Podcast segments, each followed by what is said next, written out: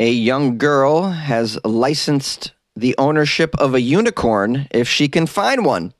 Parents have filed a lawsuit saying their kids are addicted to a video game, and scientists have designed a vagina on a chip. These are the weird stories for Monday on Weird AF News, the only daily weird news podcast hosted by a comedian that can barely read. Whee! A girl licensed to own a unicorn, but only if she finds one. A girl named Madeline in California has a very vivid imagination and a remarkable awareness of how bureaucracy can dash someone's dreams. Well, Madeline got her wish when she asked Los Angeles Animal Control authorities for a license to own a unicorn if she's able to find one. The first of its kind permit, a unicorn permit, came with some strings attached, however. This mythical creature must be provided ample exposure to sunlight, moonbeams, and rainbows, and also have its horn polished at least once a month with a very soft cloth. The director of the County Department of Animal Care and Control sent Madeline a heart shaped rose colored metal tag with, quote, permanent unicorn license emblazoned on it, along with a white fuzzy unicorn doll with pink ears, purple hooves, and a silver horn. The department's response came after the girl wrote a brief letter last month. The letter read Dear LA County, I would like your approval if I can have a unicorn in my backyard if I can find one. Well, uh, the Department of Animal Care and Control director commended Madeline for her, quote, sense of responsible pet ownership to seek permission in advance and for thoughtfully considering the requirements of providing a loving home to animals as well. The agency posted images of this correspondence and the unicorn license, and they also posted a, a photo of the stuffed toy on its social media accounts. In five, its five conditions for unicorn ownership also require that any sparkles or glitter sprinkled on the animal be non toxic and biodegradable, and that it be fed watermelon at least once a month. Wait a minute, how do they know that unicorns like watermelon? Does everybody know that? I was unaware of what unicorns eat. I'm curious as to whether she can bring it on a plane. Does she have to get an additional emotional support unicorn license to then bring it on a plane? Anyone anyone have answers to this question? Well, of course, this is a very playful response from the Department of Animal Care and Control in Los Angeles. I'm quite surprised that they actually have this great sense of humor and they you know, amused this young girl with their response, actually responding to the request and giving her permission and even a license. This is cute. I like stuff like this. And it encourages young people to write letters to your government. Why not? Let's see what other things we can get. You know, get the government moving. It would be nice if they solve some real problems out there instead of, you know, I like that they're granting her a unicorn license, but I have some bigger issues with government I'd like them to address. But this also gives me hope that perhaps I could get a license for a satyr. I've always wanted to own a satyr, you know, a half man, half goat. I think that'd be a nice sidekick for me in life. I'd imagine bringing the satyr on stage with me when I'm doing my comedy shows.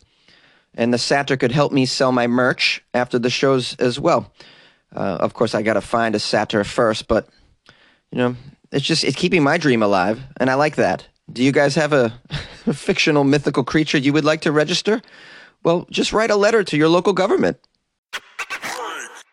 Some parents have filed a lawsuit saying that their kids are addicted to the video game Fortnite.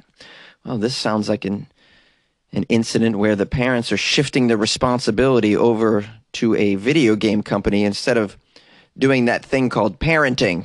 Um, but let's keep reading and find out what's going on here. A lawsuit has been filed in Canada by some parents who say their kids are addicted to the video game Fortnite. No doubt they are addicted. From what I hear, it's a very addictive game. Many video games are. Uh, now, we have a Canadian Supreme Court judge who authorized the filing of this lawsuit by Quebec parents against Fortnite's manufacturer, Epic Games. The parents say their kids are so addicted that they don't take care of regular everyday hygiene, such as showering. wow. And I mean, it would just be way too hard to take away the game and make them clean themselves. I mean, whoo, that's just asking a lot from parents, right? Isn't it? now it says here some kids are so dependent on Fortnite, they've stopped eating. Oh my goodness, they've stopped eating and sleeping, according to the media. Um, and you must get the government involved when your child won't eat. I mean, what else can you do? You know, you can't really force your kid to eat, right, guys? You have to call the police. It says here the court concludes there is a serious issue to be argued, supported by sufficient and specific allegations as to the existence of risks or even dangers arising from the use of this video game Fortnite. this is a serious issue to be argued. Yeah, I think there's an even more serious issue to be argued, and that is you sh- the government shouldn't be involved in the per- parenting of your nuclear family. and uh, the other serious issue is you should be a parent if you've decided to be a parent. You know, you bought the ticket, take the ride, guys. What did you think? The kids were going to just parent themselves? Are you dim upstairs? We have an attorney from the firm that brought the lawsuit. Um, they equated the games maker Epic Games to a tobacco manufacturer. oh, they yeah, it's like a tobacco manufacturer. This game is injecting poison into our child's veins. They say they have a legal responsibility that's basically the same as tobacco manufacturers. Okay, that's a bit of a stretch, in my opinion. Uh, uh last I checked, playing a video game is is pretty voluntary, and it doesn't cause cancer in your lung area. um, they Somebody echoed the comparison of video game and tobacco addictions, saying the harmful effect of tobacco was not recognized or admitted overnight either. However, the court didn't agree with the parents' claim. Okay, the court didn't agree with the parents' claim that Epic Games deliberately made Fortnite addictive. Yeah, I mean, come on. They're just trying to make like the most fun product possible. That's what a video game manufacturer is paid to do. Are you okay? Here's a quote from the court. We find there is no evidence for these allegations of the deliberate creation of an addictive video game. This does not exclude the possibility that the game is in fact addictive and that its designer and distributor are presumed to know this. Of course, Epic Games denied the validity of the lawsuit in a statement obtained by the media, as they should. Here's a quote from Epic Games.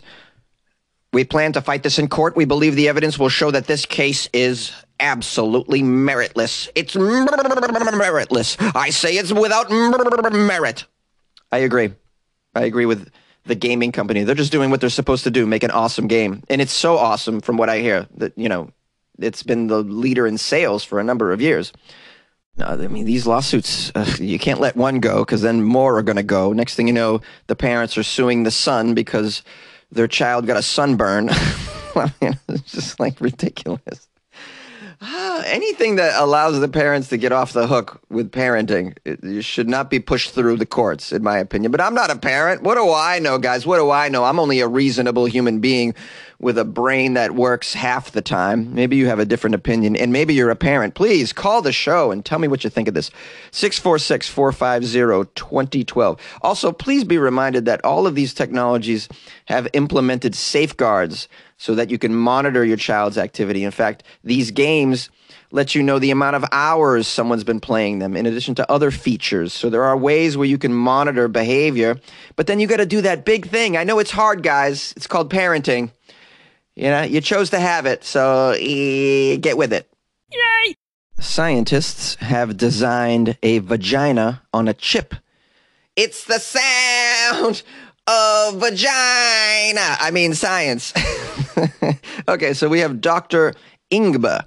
Yes, that's right. My name is Dr. Inga. Ingber, I mean. My name is Dr. Ingber.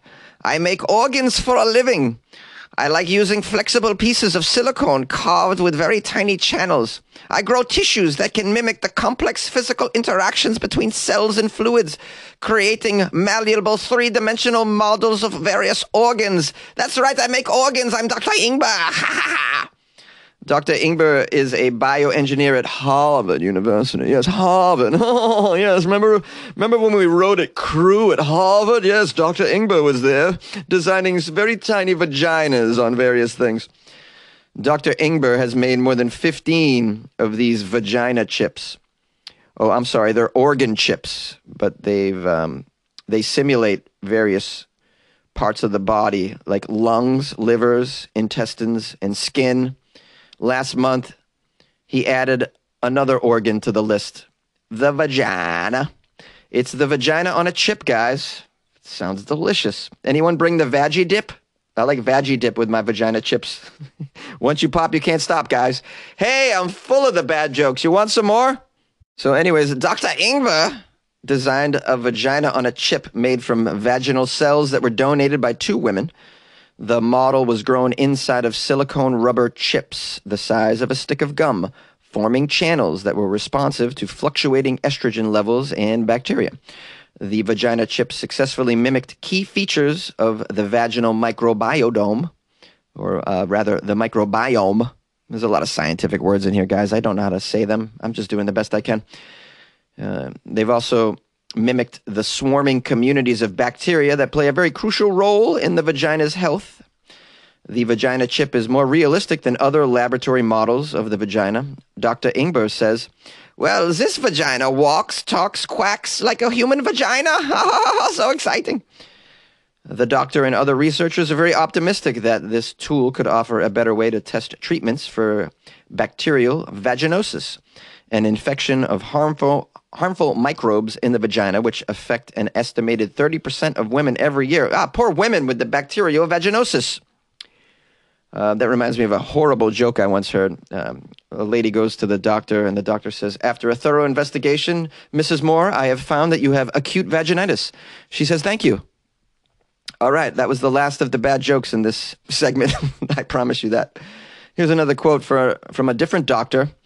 Uh, this doctor is a gynecologist. The doctor says, Well, this is a very great development, this system, uh, you know, um, to be able to study the vaginal microbiome. This is something very cool. And because of safety concerns, it's difficult for researchers like myself to test new treatments for patients uh, with recurring infections like this. So this makes our job a little easier. Now, it says here it's not difficult to find women willing to donate vaginal samples. Um, that's good to know. So uh, and they say this study was founded by the Gates Foundation, used to make vagin chip, vagina chips. All right, I don't know where to take this story. It's very long and scientific. It talks about bacterial vaginosis, typically being treated by antibiotics.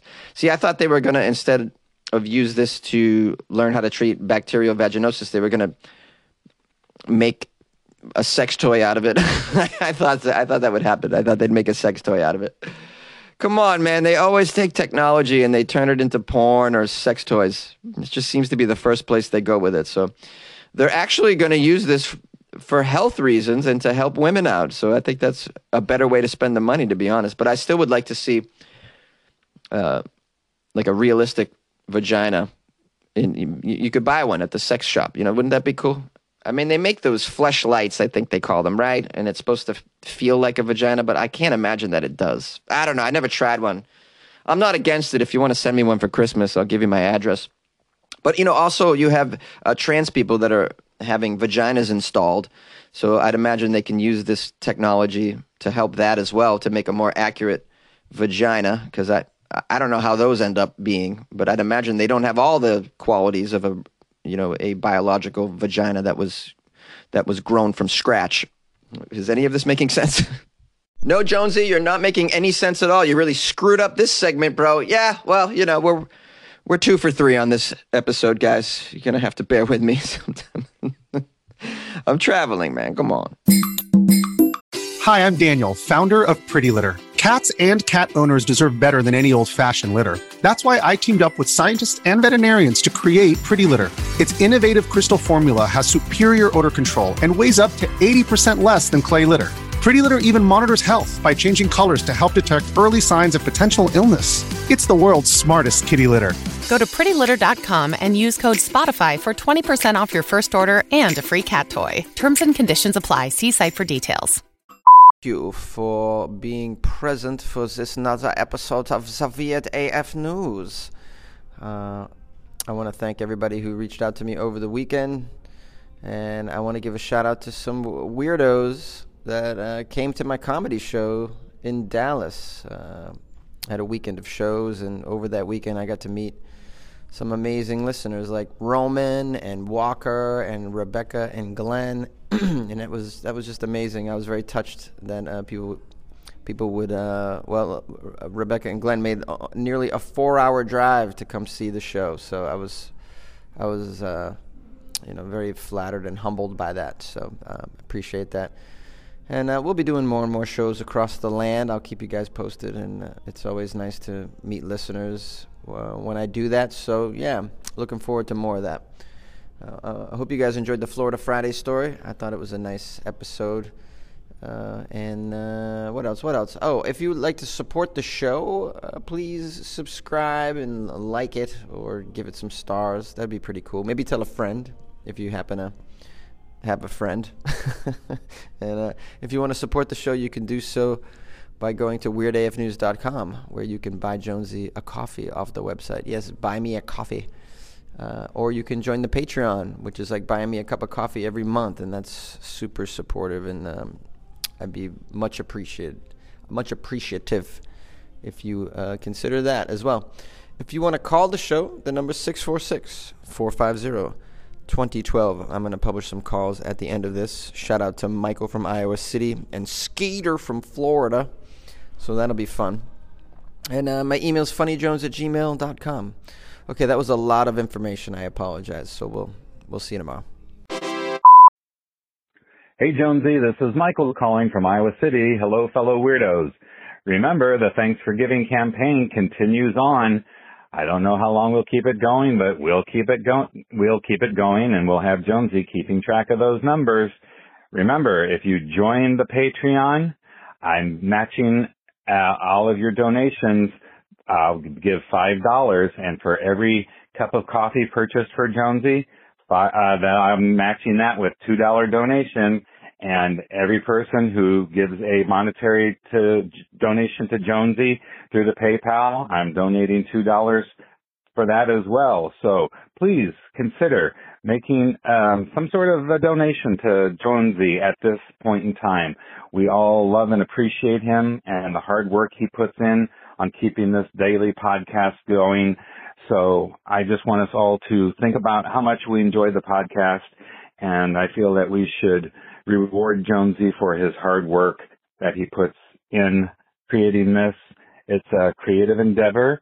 Uh, it's an outlet for him as well um, for his uh, comedy, and uh, I know that he doesn't make a lot of money off of this, but hey, your donation to this podcast is really a donation to yourself because it's something that you get back as uh, a reward to yourself. You get levity and humor, and at the same time, you're helping Jonesy bring this to us there are costs involved for equipment and for storage in the uh, the website and then in the cloud for holding all of these uh, through time. And I really just appreciate his hard work and I want everyone else to think about that too.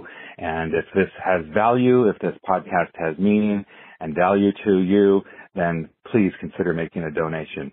All right, everyone. Thanks for listening and good luck with your life, man. Hey, John, did this here's Skeeter calling from Jacksonville, Florida, the largest city in these here contagious 48 states of the United States of America.